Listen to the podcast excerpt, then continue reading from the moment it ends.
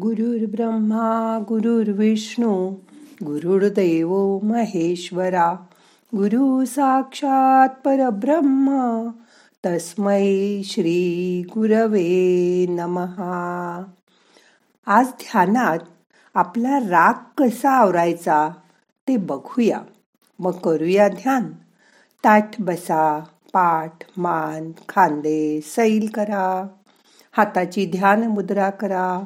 हात मांडीवर ठेवा. डोळे अलगद मिटा. मोठा श्वास घ्या. सावकाश सोडा. आज मन शांत ठेवा आणि फक्त ऐकून यावर विचार करा.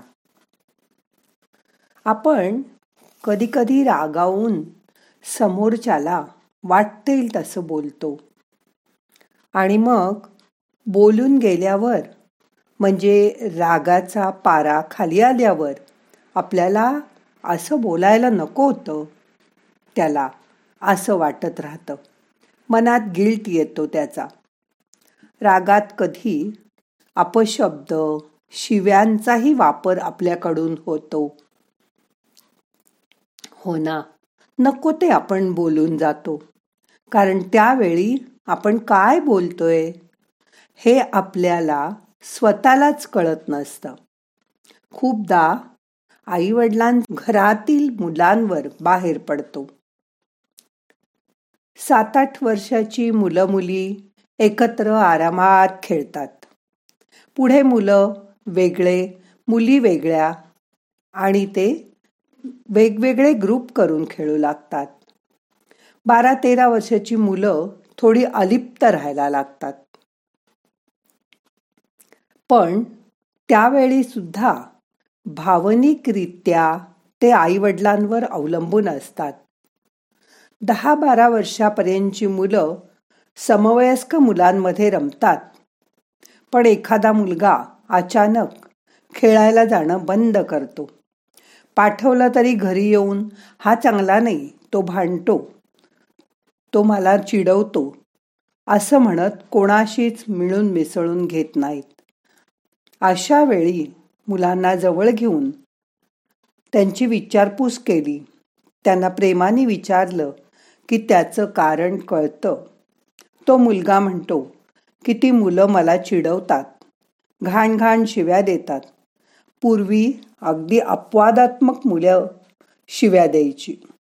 पण हल्ली टी व्ही वेब सिरीजमुळे मुलांच्या कानावर मोठ्यांबरोबर नको नको ते. एक एकटं बघत असतात. तुम्ही स्वतःला तुमच्या मुलाला मोबाईल दिला नाहीत तरी त्यांच्या ग्रुपमध्ये कोणाकडे तरी मोबाईल असतोच.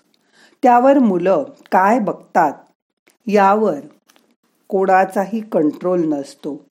मुलांना नको त्या गोष्टी लहान वयातच कळायला लागतात बघायला मिळतात. आणि त्याचंही कुतूहल चाळवलं जातं. मग तेच मनात खोल खोल रुजत जातं. जेव्हा राग येतो तेव्हा असं काहीतरी त्यांच्या तोंडून बाहेर पडतं. आपल्याला वाटतं सिनेमातून ऐकून ऐकून कुत्ते कमीने असं म्हणणारा धर्मेंद्र बघितल्यामुळे लहान मुलांना तसं वाटत असेल. पण वाटतं की हे कुठून शिकतात? हे काही मुलं एकमेकांना रताळ्या भेंड्या धापण्या असं म्हणून चिडवतात. त्यांना त्याचा काही अर्थ सुद्धा कळत नसतो. पण आईवडीलसुद्धा सुद्धा कधी कधी रागावतात व मग पालकच म्हणतात मला राग आला की मी काय आणि कोणाला बोलतो ते मलाच कळत नाही. असं सांगून ते आपला राग कसा भयानक आहे त्याचंच वर्णन करत राहतात. हे सर्व ऐकून घेणारा समोरचा माणूस अथवा लहान मुलं यांच्या मनावर मात्र त्याचा खूप खोल परिणाम होतो. खरं तर याबाबत आई वडील व शाळेतील शिक्षकांनी काळजी घ्यायलाच हवी. कारण लहान मुलांच्या बरोबर असताना एक पाटी जी तुमच्यासमोर अदृश्य असते ती अशी. You are under human C C T V surveillance पालक म्हणून शिक्षक म्हणून आहे ना आपली जबाबदारी? सगळ्याची काळजी घेण्याची? यावर उपाय काय? असं बघा. दिवसात एकदा तरी घरातल्या आपल्या आवडत्या व्यक्तीशी बोलत जा. संवाद होणं खूप महत्वाचं आहे. त्यामुळे तुमच्यातली ओढ कायम राहते.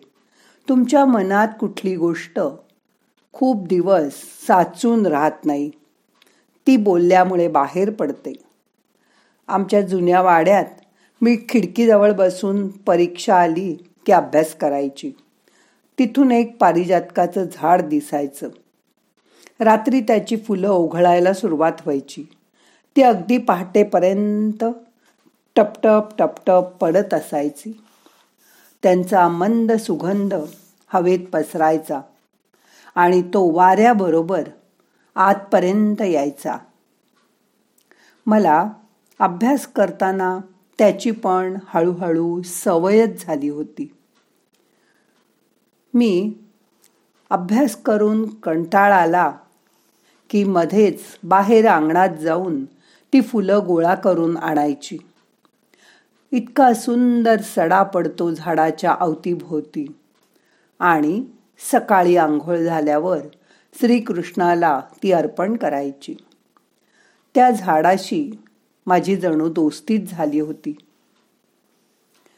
ते झाडही मूकपणे माझ्याशी बोलायचं.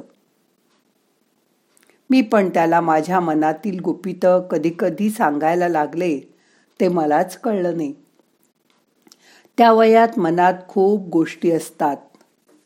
माझ्या नकळत मी त्या पारिजातकाजवळ जायची. तेव्हा माझा सगळा शीण निघून जायचा आणि परत अभ्यास करायला आत आल्यावर मला उत्साह वाटायचा. म्हणून तुम्ही सुद्धा आवडत्या व्यक्तीशी रोज बोलत जा. समोर नसेल तुमची आवडती व्यक्ती भेट नाही झाली तर फोनवरून बोला. पण संवाद करा. म्हणजे तुमच्या नात्यातील पारिजातक कोमेजणार नाही. तुमच्यामधल्या नात्याचा प्राजक्त सुकू देऊ नका. एवढी काळजी घ्या. बघा जमेल तुम्हाला. मग आता यापुढे हळूहळू रागावर ताबा मिळवा. रागराग करून काहीच होत नाही. आपल्या मनातली स्थिती बदला. मनाची स्थिती बदलली की बाजूचं सगळं वेगळं दिसायला लागेल आणि तुमचा राग हळूहळू शांत व्हायला लागेल. करून तर बघा. रागावणं हे कुठल्याही परिस्थितीत चांगलं नाहीच. त्यामुळे आपलं बी पी शूटआउट होऊ शकतं. आपल्याला त्रास होऊ शकतो. आपला सगळा रक्त विसरणाचा मार्ग बदलतो. तुमचा चेहरा लाल लाल होतो. म्हणून आजपासून रागवणं सोडून द्या. राग आला की एक दोन मोठे मोठे श्वास घ्या. सोडा. थोडं एका जागी शांत बसा. एखादा ग्लासभर गार पाणी प्या. आणि बघा तुम्हालाच बरं वाटायला लागेल. आणि हळूहळू रागाचे होणारे परिणाम तुमच्यावरही कमी होतील आणि आजूबाजूच्या लोकांवरही कमी होतील. मग आता तुमच्या मनातला प्राजक्त फुलवणार न तुम्ही सुद्धा? आता मन शांत झालंय. दोन मिनटं शांत बसा.